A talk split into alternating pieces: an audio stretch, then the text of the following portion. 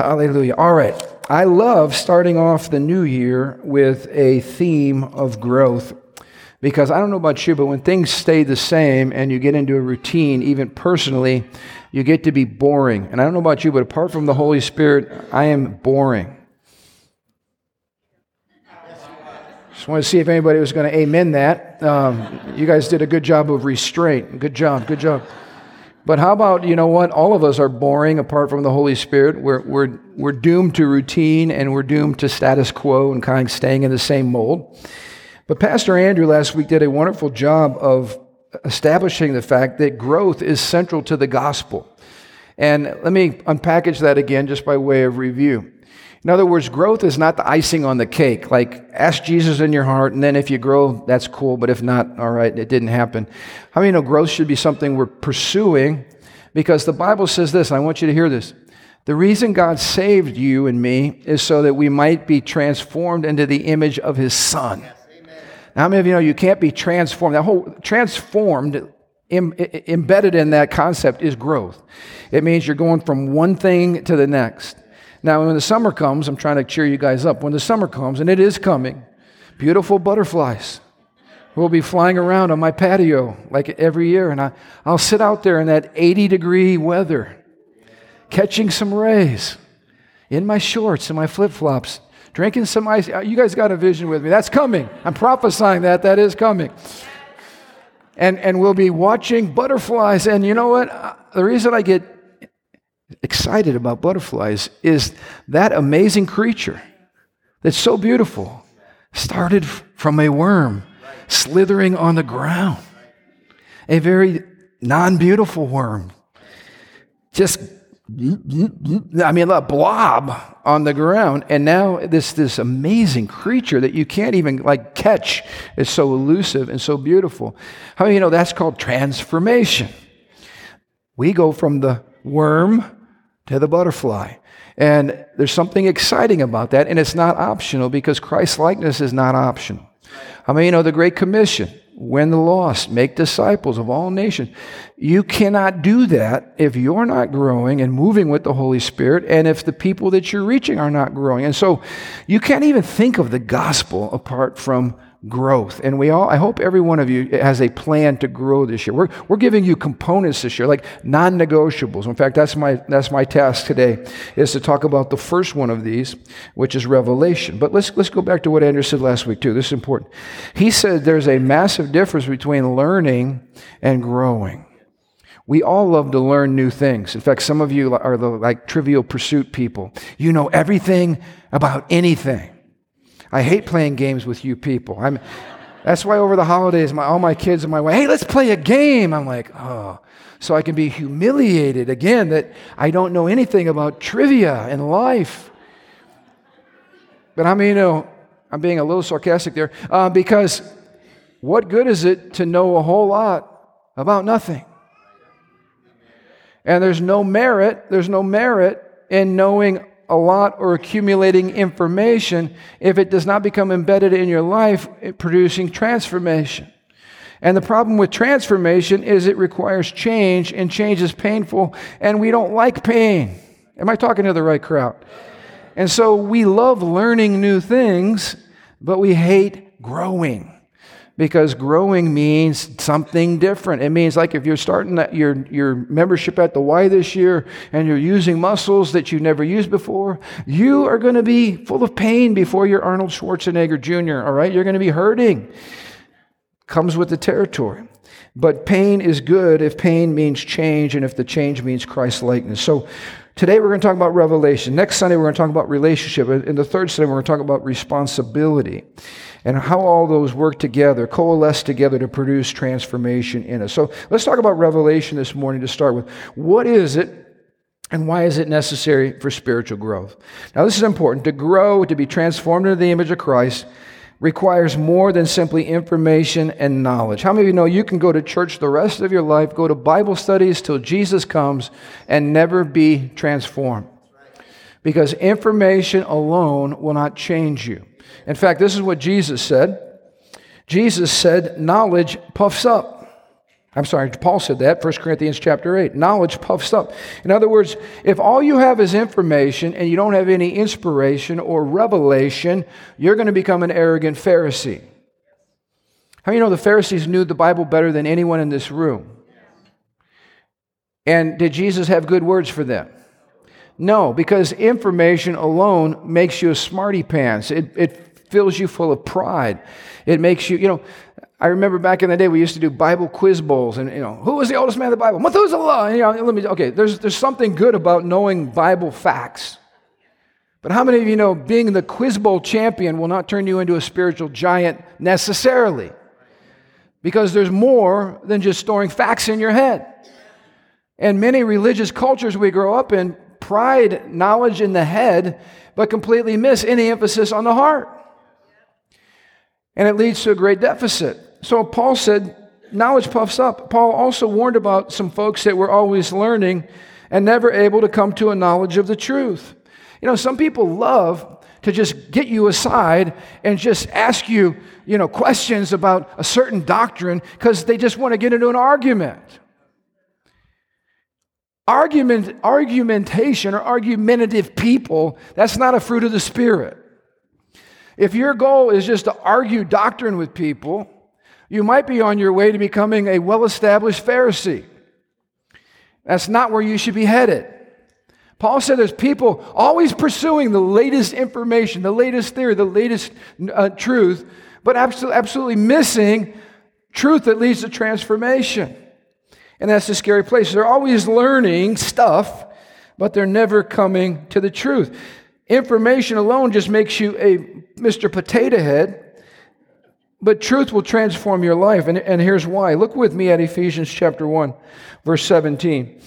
The Apostle Paul is praying for the church, and I'm glad the Holy Spirit captured some of Paul's prayers for the church. This is one of them. It's a great thing to pray over us. The Holy Spirit inspired Paul to write this, and this is what we're praying over us this morning that the God of our Lord Jesus Christ, the Father of glory, may give you the spirit of wisdom and revelation in the knowledge of Him.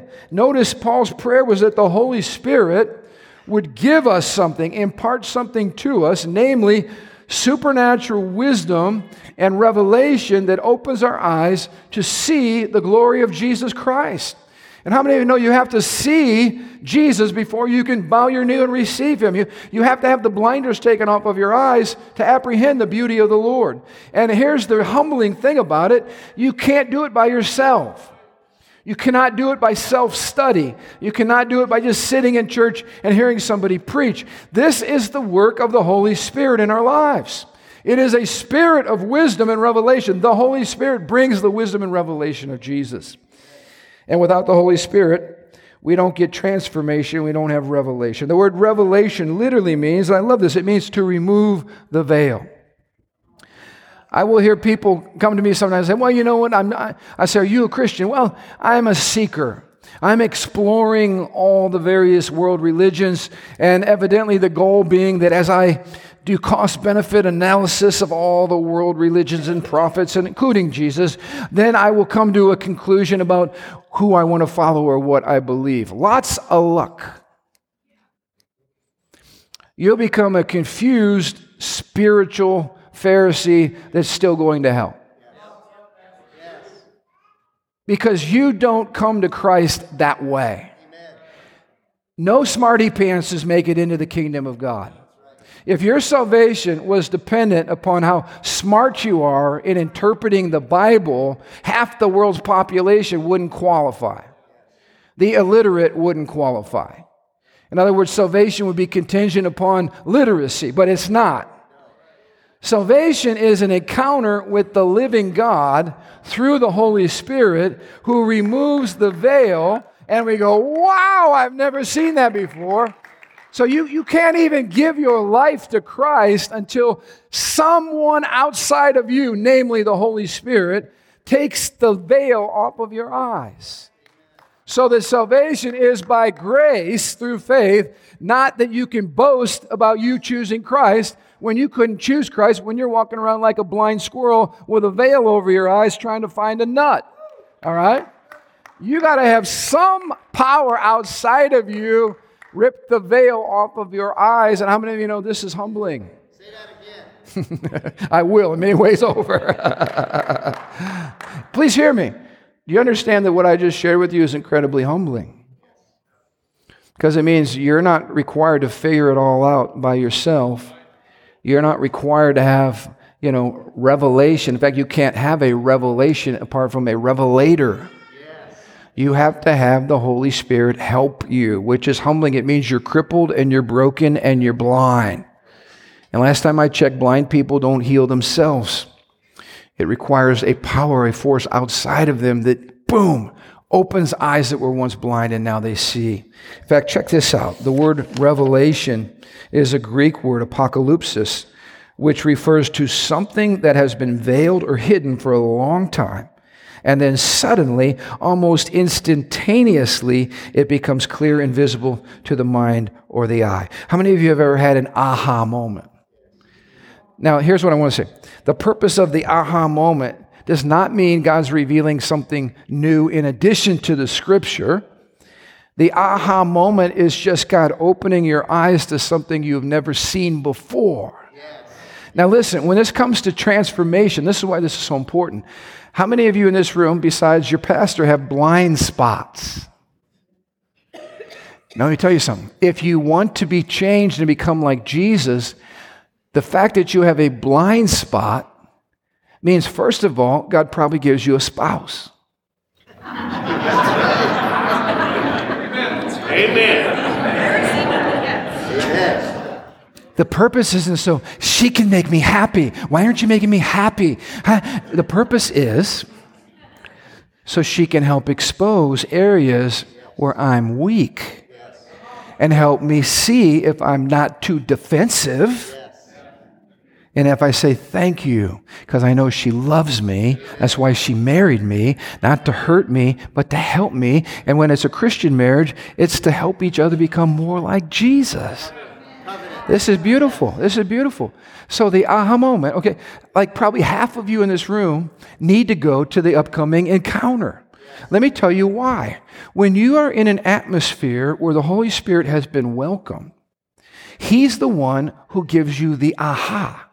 So here you are, you're going, man, why do I why am I so angry all the time? Why am I why do I have a spirit of rejection? Every time someone tries to talk to me, I push them away and I, I cut and I run. Why, why do I act that way? Why am I so full of lust? What is the problem? Why, why am I impatient? Lord, I don't understand why I am the way that I am. Well, you bring yourself into an environment that's pregnant with the Holy Spirit and it's the Holy Spirit's job to take the blinder off and for you to go, aha. And the aha is when you see for the first time. How about this? You're living in a house full of windows, but there's curtains over all the windows. One day, someone comes into your house and says, Man, it's dark and dingy in here. And they open the curtains, and for the first time, you've been living in your house 10 years, you've never seen your front yard. Your front yard's been there all along. You haven't seen it. Somebody opens the curtains, you go, aha, there's trees in my front yard. There's beauty in my front yard. It was always there. You just couldn't see it because the blinders have to be removed. Let me, you know, there are people who, I get it, you're right brain, left brain, whatever you are. Some people like the word, some people love the worship. Uh, how many you know here we want to be word and worship? And let me tell you why. Let me tell you why. I've known people that show up to church late because worship makes them uncomfortable, so they just show up for the word. I, didn't know that touchy feely stuff. I just, I just want to show up for the word, the word. You're on your way to becoming an A plus Pharisee. Yes. You're going to be one of the finest. You know why? Because you're more comfortable with ideas than you are with a person. And the reason we welcome the Holy Spirit in this place is because when the Holy Spirit is in this place, what are we doing? And I'm encouraging you all. This, Some of you are coming from different church cultures, I get it, and you're not used to this. I encourage you, shut your eyes and open your heart and posture yourself in a place of humility and worship with your mouth so you can hear with your own ears what your mouth is saying. Jesus, you are the miracle worker. You're the way maker. It doesn't matter what it looks like, you're still working. It doesn't matter what it feels like, you're still working. When you start to worship like that, you bring yourself into an environment where transformation can happen. And listen, I preach better when I worship first because when I'm worshiping over in my little spot over there, when I'm worshiping, the Holy Spirit is dropping things into my spirit about the message that are coming out of heaven. And you ready for this? You get a better product. Because I, I, I heard a religious person say to me one time, you know, if pastors aren't spending at least 40 hours a week working on their message, they're just not doing their job and they're not hearing God. I never saw anywhere in the Bible where Jesus hid away for a week to get ready to preach the Sermon on the Mount. In fact, I just tell you this if you think that's what pastors have the luxury of doing, hiding in a closet for 40 hours a week, reading their Bible and just singing kumbaya, are you nuts? People are dealing with real problems. People need an encounter with God. People need transformation. But can I share something with you? Yes, I need to study to show myself approved. But if my heart's not keeping up with my head, what good is it? Because you know what happens with preachers when their heart and their head are not matched? When you got Mr. Potato Head in the pulpit, you get Charlie Brown preaching. Wah, wah, wah, wah, wah, wah, wah, wah. And some of you have sat under that kind of ministry. Some, of, some people go to church, they're not five minutes into the message, they're checking their clock. That's, I'll just say something to you. That's not always the congregation's fault. Sometimes it's because the preacher's preaching perfect theology, but he hasn't had an encounter in his heart with the Holy Spirit, so there's no fire or life or anointing or cutting edge on the Word of God. And you don't want to sit under that preaching. We need the Holy Spirit. The Bible says the Holy Spirit leads us into truth. Now, listen, the Holy Spirit leads you into truth. And truth is a person. His name is Jesus. And so, can I just tell you, if you're one of those people, man, I just feel awkward, that's okay. Do some heart work. Shut your eyes so you what, what are people going to think? Man, they know what church I came from. If I raise my hand, man, what if it gets back to the. Who cares? Why don't you shut your eyes? And say, Jesus, it's all about me and you right now. And I just surrender to you and I love you. God, I want fire in my heart. I want my heart to be alive. I don't want to keep living the way that I'm living. I'm hungry for transformation. If you'll be real with God, your heart will be like the Grinch. It will grow three sizes. and you'll start running around bringing trees and ornaments back to everybody and returning everything you stole. Because Christmas will happen in your heart. Some of you, trust me with this. Y'all remember Bill Hybels, Willow Creek Church, great church. They did a study, though, a few years back. You know, because because this whole seeker sensitive model is if we meet people uh, that are unsaved and we meet them over here and we create services that speak to the unsaved seeker, and then we create programs and Bible studies to lead them along, we can take them from a seeker and we can turn them into a fully mature follower of Jesus Christ. And after 20 years of doing that, they actually studied the fruit. And I appreciate Bill Hybels' humility.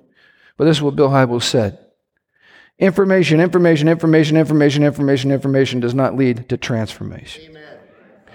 Because it doesn't matter how many Bible studies you sit through, if you don't have an encounter with the Holy Spirit to make the Word alive, and to cause you to want to change and to want to humble yourself and to want more. If your heart does not keep up with your head, you're actually in Pharisee training 101. And I've seen churches that pride themselves in study, study, study, study, study, but they've never allowed the Holy Spirit to rock their heart. Yes. And I've seen people that are experts in theology and have a porn addiction at the same time. Yes. And you ask me how that can happen.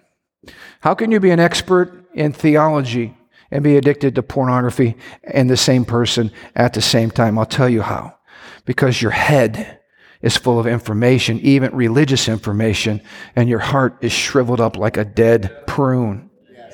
and there's no power in your life, there's no change in your life, there's no passion for God in your life because you have thought that the way to become spiritual is to go to a Bible study. Now, please hear what I'm saying. Thank God for Bible studies.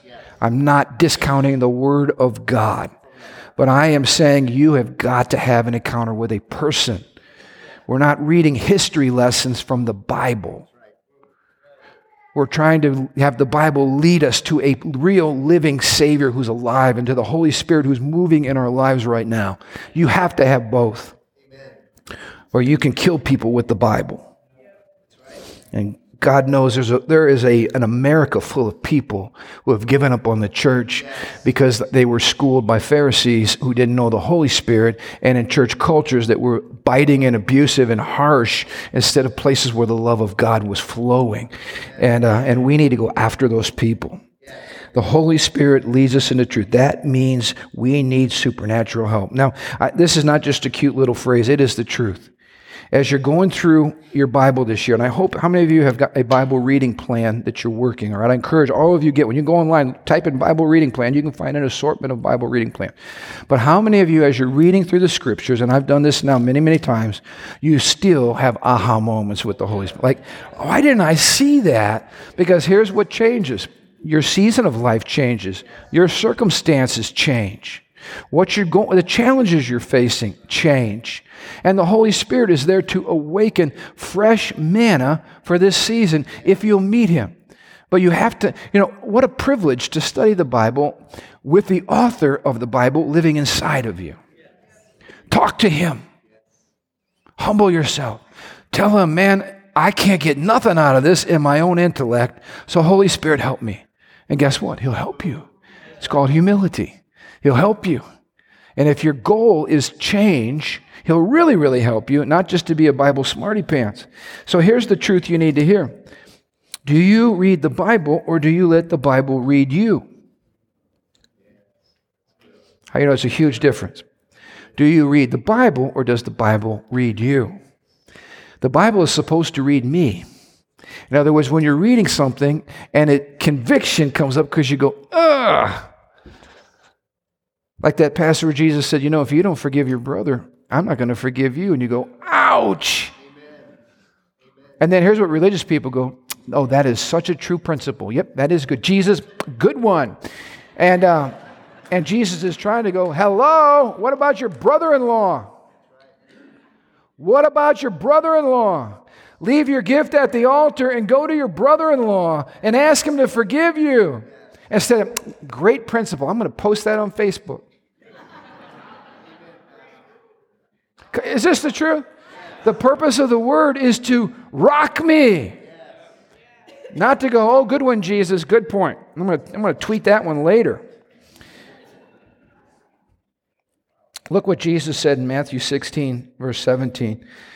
Jesus says to Simon, You are blessed, Simon, son of John, because my Father in heaven has revealed this to you. You didn't learn this from any human being. That's called aha. Jesus said, Who do people say that I am? Peter got the right answer, but here's it's not because he took better notes on the Sermon of the Mount, all right? It's because the Holy Spirit revealed something to him that rocked him. How many know Peter was crucified upside down because he wasn't worthy to be crucified the way Jesus was crucified? This is why Paul asked back there in Ephesians 1:17. He asked God to give the Ephesian church a spirit of wisdom and revelation. That word give means to hand something over completely to someone else or to impart. So you'll hear at churches like ours that believe in the Holy Spirit, we'll talk about nights or ministry time of impartation. What does that mean? It means we're believing God and through the laying on of hands, through joining in prayer, through prayer, there's an impartation of something from the Holy Spirit that you need and that you didn't previously have. In other words, God's going to supersize us as we ask for help. All right. Now, Marion was praying with Joe Warner uh, over in this corner, those of you that were here for our week one, and she was also listening to what the Lord was saying about various folks that came up and sharing what God put on her heart. But she made the comment, she goes, Wow, you know, Joe's level of revelation and moving with the Holy Spirit was superior to mine. But she didn't go home and pout about it.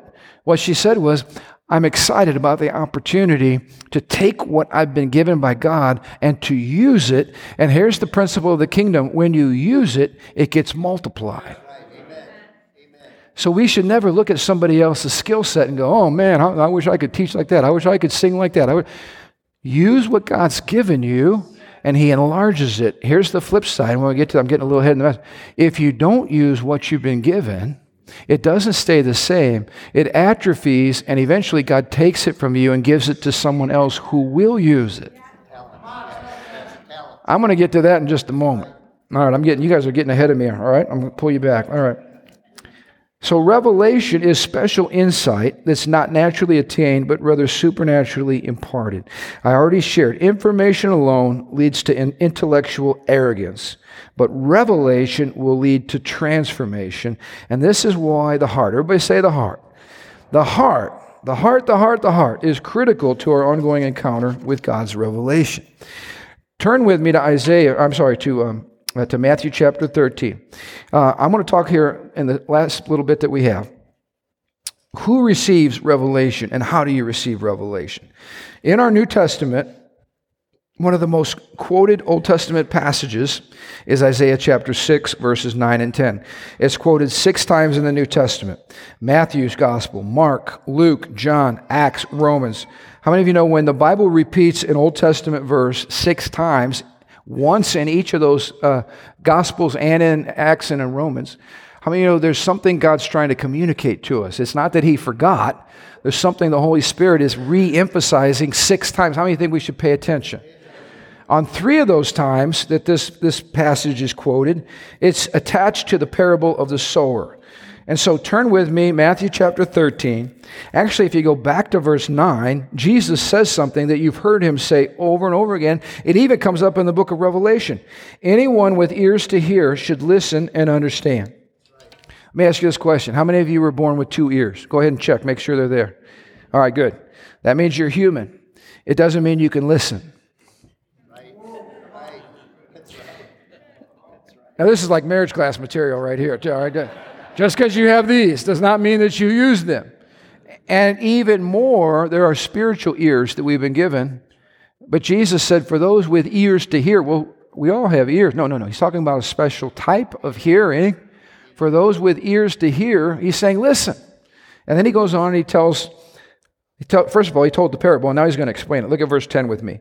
His disciples came to Jesus and asked him this really good question. We'd probably ask the same question Why do you use parables when you talk to people? Good question, isn't it? Jesus taught mostly in parables. Look at verse 11. Jesus says, You're not permitted, I'm sorry, you are permitted to understand the secrets of the kingdom of heaven, but others are not. Now, let me ask you a question Was, Je- was Jesus picking favorites? Hey, you guys over here, you're permitted. Sorry, you guys don't get to know the secrets of the kingdom of heaven. Sorry, you lose. You guys win. Is, is, Jesus being capricious? Is he just picking, you know, you guys win, you guys lose? That's not what he's doing. Here's the question he's being why are certain people permitted to hear and others don't hear? They're not permitted to hear. What, what's the deciding quality? What, what makes some people hearers and other people non hearers? Well, he goes on, he's going to explain it. Jesus often taught in parables because he was concealing truth from scoffers and skeptics, but he was revealing truth to those who were seekers. In other words, the latter group listened and they were hungry for more. So, you know, Jesus tells a story. Hey, let me tell you about this, this guy, this farmer. He was throwing seed out. And let me tell you what happened to the seed. If you're a busybody and you're, you know, you're focusing on your to-do list, you're going to go, hey, Jesus, that was a really cool story. Hey, see you later. I'm out of here. I got to go get my car, you know, fixed or whatever. But if you're listening and there is hunger in your heart and you realize who's talking, you're not only listening on the surface level and hearing the story, but you want to know what does the story mean. You're, you're, you're, wanting to know, tell, tell me what does that mean? Because here's the deal. You don't just, you're not just looking for knowledge. Tell me what it means so that I can apply it to my life and that I can be transformed. And so look at what it says here. Verse 12. Those who listen to my teaching, more understanding will be given and they will have an abundance of knowledge. But for those who are not listening, even what little understanding they have will be taken from them. Now, you'll hear me say over and over again Jesus is not a socialist. Jesus is not a social justice woke person. Let me tell you why. He said, if you will listen, and listen in the Bible means listen with the will to obey. So that as soon as you hear the Lord say something, boom, you're on it. If you will listen with those kind of ears, he said, you're going to have more understanding. But he said, for those who are not listening, even what little they have, taken away. Can I just say, Jesus is not about everybody gets the same amount. That's not kingdom. Let me tell you what kingdom is. You start off with one little bit, and then the Lord says, What are you going to do with it? And you listen and you apply. And what happens to your one little bit? It expands and it expands and it expands. Kurt might be sitting over here saying, Well, Pastor, I'm listening, but I don't know, you know, I'm, I'm skeptical. Eh. What happens to his faith? It atrophies. And finally, the Lord says, Give me that gift. And I want you to see this. He takes the one gift from the person who's doing nothing, and he doesn't give it to the person that has nothing, or the person with one other gift, or two gifts, or what. He takes it to the person who's the most gifted, and he adds to their repertoire. Well, Pastor, that doesn't seem fair. Jesus doesn't really care what you think about what he teaches. That's part, that's part of the problem. Quit trying to apply your thinking or American thinking or whatever other country's thinking to the Bible and believe what he says. Believe what he says. Believe what he says. Practice what he says. Stop analyzing the scriptures. What's Jesus' real view about sexuality? He's told us about his real view of sexuality. It hasn't changed ever. Ever. I had someone come to me one time, Pastor, I'd really like to hear your revelation about tithing. Well, let me just paraphrase for you, because I've been around long enough to cut through the you know what. Let me tell you, I'm paraphrasing. First of all, it's not my revelation. Don't follow my revelation. Follow the Bible and the Holy Spirit's revelation of Jesus. If I'm a man of God, I'll be preaching under the inspiration of the Holy Spirit, preaching the inspired word of God, and you're going to get revelation. Not personal revelation, but truth, the truth from the word of God. But let me just paraphrase. This is what he's really saying. I'd like an hour to waste your time so you could tell me a belief that you have about a belief I don't have and I don't plan on adopting ever.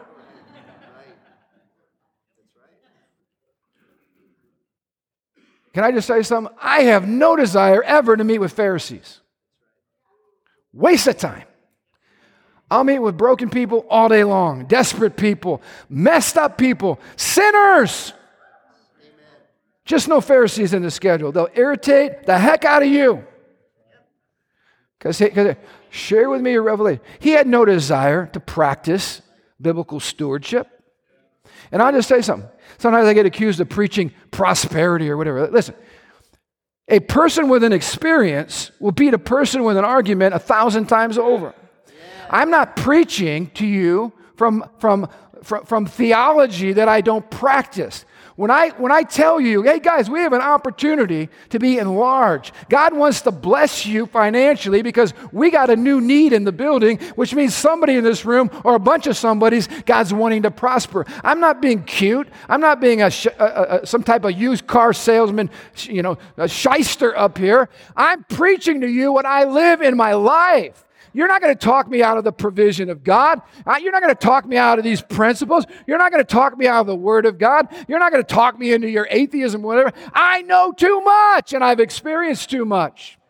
That should be the, the root of your passion. We're not talking theory. You're telling somebody if you will honor God, if you will follow God, if you'll obey the principles of God, this is what God will do for you. Well, how do you know He'll do it for me? Because He's no respecter of person. And because, hey, follow me as I follow Christ, all right? If you're a baby Christian, follow me. Do what I do. Practice what I live. Because if I'm any kind of leader, a godly leader, I will never ask you to do anything I'm not doing. So follow. This is what brings authority, genuine biblical authority. And it's why I've said before you can call me Ron or you can call me Pastor Ron. What do you want me to be for you? Ron's not going to help you very much, but Pastor Ron can help you because there's something about moving in God delegated spiritual authority that's legitimate. There's something attached to it. Is this making sense? And I should never tell you to do something I'm not doing myself. So, this is why revelation is important and why you should run. I, I mean, so some, this is the most scary place to be on Sunday morning. Please, please hear me. I'm not being cute. I, hear me. Straight face. What do you do on Sunday morning? You come into the presence of Jesus. We worship.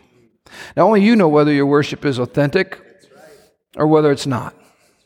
But I'll tell you what, a good heart in worship, the Holy Spirit will start doing some work. He'll start to say, hey, why don't you get up, go down to Isaiah. If I, I'm, I'm being Joe right now. Joe would never have to do this, but if I was Joe, I would have to do this. That was a joke. But anyway, um, so Joe's worshiping, and the Holy Spirit says, Hey, you're a little harsh this morning, leaving the house. Why don't you just scoot over a couple seats past your wife, give Isaiah a big hug, and ask him during worship to please forgive me for being harsh. Or you can just be religious. I'm good. You can hear the word. You can hear that something is wrong. And you can just go, "Yeah, I'm not really ready to obey that. But I'm at church, and that must count for something. The, the big guy upstairs must be impressed. Let me help you out. He's not. That's right. That's right because you got treasure thrown at you every week. You got riches thrown at you, food, spiritual revelation, insight, the Word of God, and to treat it like it doesn't matter or God doesn't care, to have some kind of sloppy grace in our lives. It is the most dangerous place to be is in a religious atmosphere where you hear truth every week and do nothing with it. I'm help I'm trying to help you out. You're setting yourself up for disaster you will be judged more harshly than the wicked person who never had a chance to hear anything. Your judgment will be higher because you just played church. And you played, listen, and you played with fire. We're in an atmosphere here. I hear this stuff throughout the week. These person here, they're on the verge of divorce. This guy here, he's got a drinking problem. He's out in the garage. Uh, he doesn't want to be married to his wife. Oh, oh, this is what. You're in an atmosphere where 40 years of life changing marriage principles have been taught. The well is so stinking deep. But listen, listen, it's not about knowledge. It's about humility and brokenness and coming before God and saying, I'm desperate to heal my marriage. Start with me, not with her. Start with me. Start with me. It's not that you don't have enough information. You've read a half dozen books already, and those books will not change your marriage. You need your heart to be rocked by the Holy Spirit. Until that happens, no hope. So, principle number one, you've got to listen with the will to obey. Look at what Jesus taught in John chapter 7, verse 17. If you want to test my teachings and discover where I receive them from, first, first, first, be passionate to do God's will. And then you will be able to discern if my teachings are from the heart of God or from my own opinions. Here's what Jesus is saying if you want to figure out where I come from, your heart's got to be right first. If you're not willing to do what I'm saying, you'll never find out whether or not I am who I am. Jesus is not playing around with people who are playing around. He's wanting to know do you believe? Are you serious? Will you, will you do what I'm asking you to do? Because in the doing of it is when the revelation comes. It's not first, it's in the doing of it the aha comes. You have to do it. Use the revelation God gives you. Look at verse 13. That is why I use these parables, for they, for they look, but they don't really see. Jesus says they hear, but they don't really listen or understand. This fulfills the prophecy. There it is, Isaiah.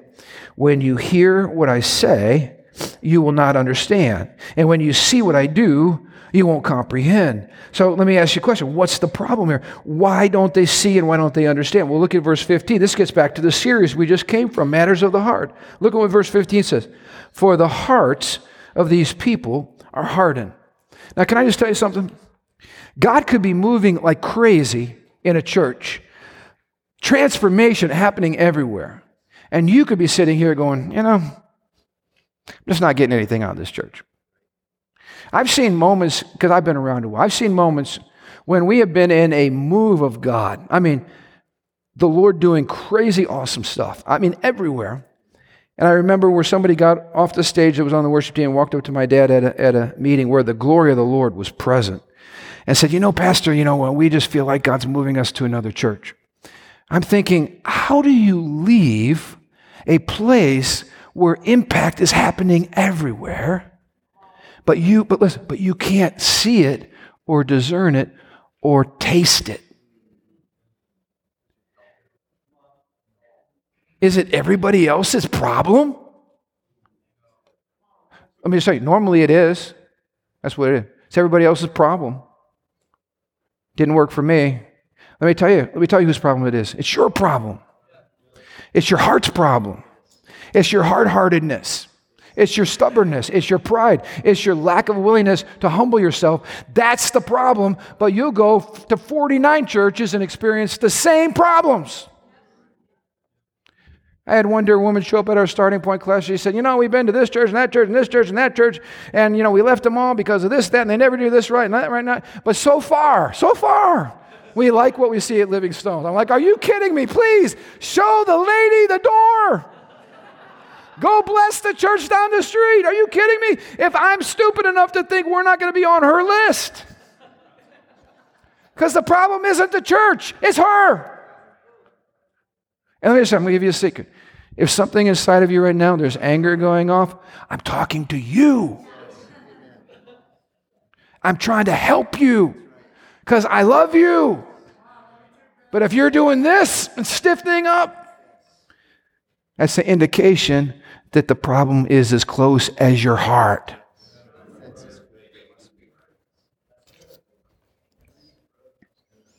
Principle number two humble, hungry hearts is what God's looking for. Humble, hungry hearts. Jesus in Matthew 11 25, he says, At that time, Jesus prayed this prayer Father, Lord of heaven and earth, thank you for hiding these things. Listen, hiding these things from those who think themselves wise and clever, and for revealing them to the childlike. You got to hear this. If you're wise and clever, God is hiding truth from you. Who wants to have God working against you? Okay, good. Nobody raised their hand on that. Who would want God working against you? God is working against the wise and clever, the people who have it all figured out. But He's revealing truth to people that are childlike. Let me tell you what childlike looks like. I got eight kids. One of my favorite tricks, one of my favorite tricks. Come to daddy, want to see my froggy? You guys want to see my froggy? Okay, I don't have a frog. I'm lying, but I'm a dad and I'm trying to trick my kids. You want to come see my froggy? What do little kids do?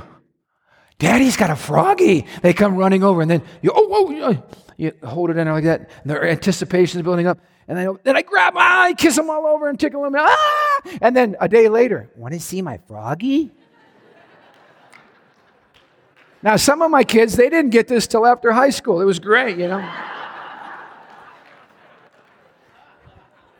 Joel to this day, Joel, you want to see my froggy? You want to see my froggy? Now, some people, some people would say, oh, that's being gullible. How many you know there's a fine line between being gullible being childlike? Because when you're a child, you, here's what you know my dad can beat up your dad. when my dad says something, he means it. When my dad has a froggy, I'm going to believe him. If he told me there's an elephant in the front yard, I'm going to believe him.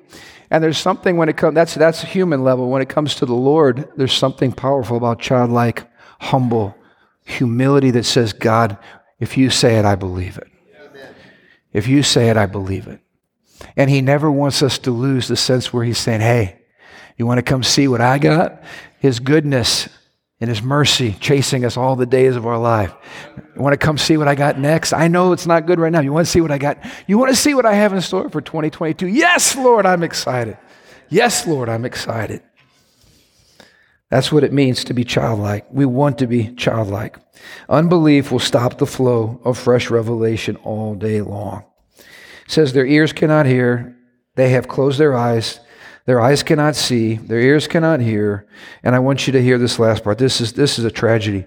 Their hearts cannot understand, and they cannot turn to me and let me heal them. Do you hear the heart of God? Why does He want us to be humble and teachable and hungry and to obey? His desire is to heal you and me. How you know healing is synonymous with transformation? In other words, I know this I cannot become like Jesus unless he does a lot of healing. Most of the reason we're messed up is because our hearts are jacked up, because we're wounded. Am I talking to the right group? And we interpret our life through our filter, and our filter is all of our wounds and hurts and experience and rejection and pain and addiction and everything. That's how we, that's, that's what's on our window. And so God's saying, You guys, if you would just be humble and rely on the Holy Spirit and obey me and trust me and have childlike faith, here's my desire. I want to heal you. But I can't. Because you know why you wouldn't turn to me? Because you can't see. You're blind. Can I just make a plea? You know, this church, we try to keep it real. Uh, I, one thing I appreciate Pastor Andrew got up here last Sunday, what do he do? He, kept, he keeps it real. He tells his own sins, his shortcomings. You go to our encounters, what do our leaders do? They tell you where they've come from in technicolor yuck so that you can see where God wants to take you. That's our culture here. And uh, I just want to say your greatest days of transformation, I don't care whether it's your marriage, personally, you're dealing with addiction, I don't know what it is that's going on in your life, but your best days, if you'll be humble and broken and you'll cry out to the Holy Spirit and you'll be real and not pretend, not don't be a poser. Just be real. God will, if you'll turn to Him, He will heal you. He will change us. We're going to have so much fun being changed by the Lord. If we'll just stop putting up the pose of what we think we're supposed to be, stop acting like it's all together, about stop acting like it's always somebody else's fault. Turn in, turn in the victim card. My gosh. Victims never get healed. Victims only get handouts. Victims never get healed. Don't be a victim. Own it. We're going to talk about responsibility here in a couple of weeks. I end with this. 2 Corinthians 3:18. So all of us who have had the veil removed, that's called revelation. Veil removed. We can see and now we're able to reflect the glory of the Lord. And the Lord, who is the Spirit, makes us more and more like Him as we are changed into His glorious image. That verse kind of puts the whole thing together. We should be praying, Lord, open my eyes so I can fall in love with you more than I ever have. I mean, you know, someday we're going to see the Lord in His glorified body and we're going to approach Him Think about that. You're going to approach the Lord, not with your family, not with your church tribe, you alone. What's that moment going to be like? That shouldn't be a time when you'd be saying, you know, I've been excited to meet you. A little late for that. You should, you should be saying, running, falling into his arms excited to, to, to see the culmination of your union with Christ forever and ever and ever. It should not be a time where strangers trying to introduce themselves to one another. Where does that begin to happen? How about in worship? Telling the Lord how beautiful He is, how much you love Him, spending time with Him. Can I encourage you to do something? This, this is a change in my life this year. Obviously, I spend time with the Lord every morning. That's a something I look forward to. I get in my Bible, I got devotionals I go through and all that. But this is what the Lord's been encouraging me to do. Can you just sit in my presence and just focus on me? Don't like do your reading schedule and check it all off and don't, you know, read your three devotionals and make sure they're all done and then shoot out the door. But can you just get up a little earlier? This sounds like this sounds like a romance. Hey, honey, could you, could you just come over a little bit earlier so we can spend a little more time together? How about coming at five instead of six, and we'd have, that give us an hour more? Anybody remember those days? Come on.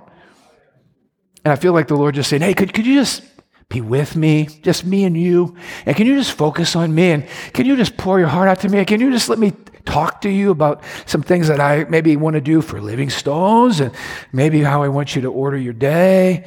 And so here's my, my routine: I get up, I flip the button on my on my gas fireplace.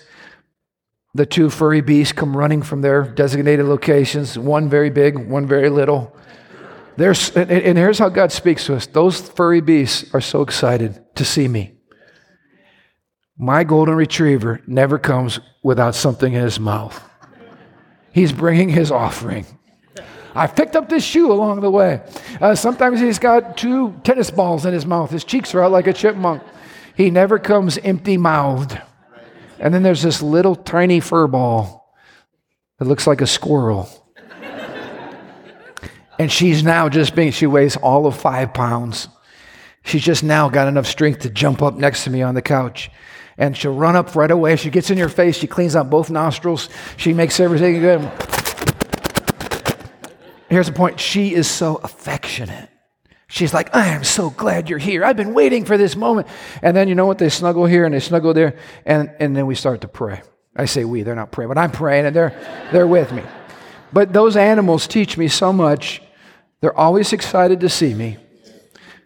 They always bring a gift. They always show their affection. And then they sit at my feet. The Lord's like, be like that. Be like that and things will work out. Stand to your feet. I want to pray with you.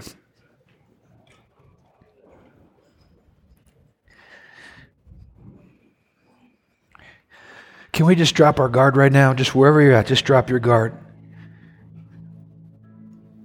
Can you just invite the Lord into your situation? Just say, Holy Spirit, just come into my life, come into my marriage.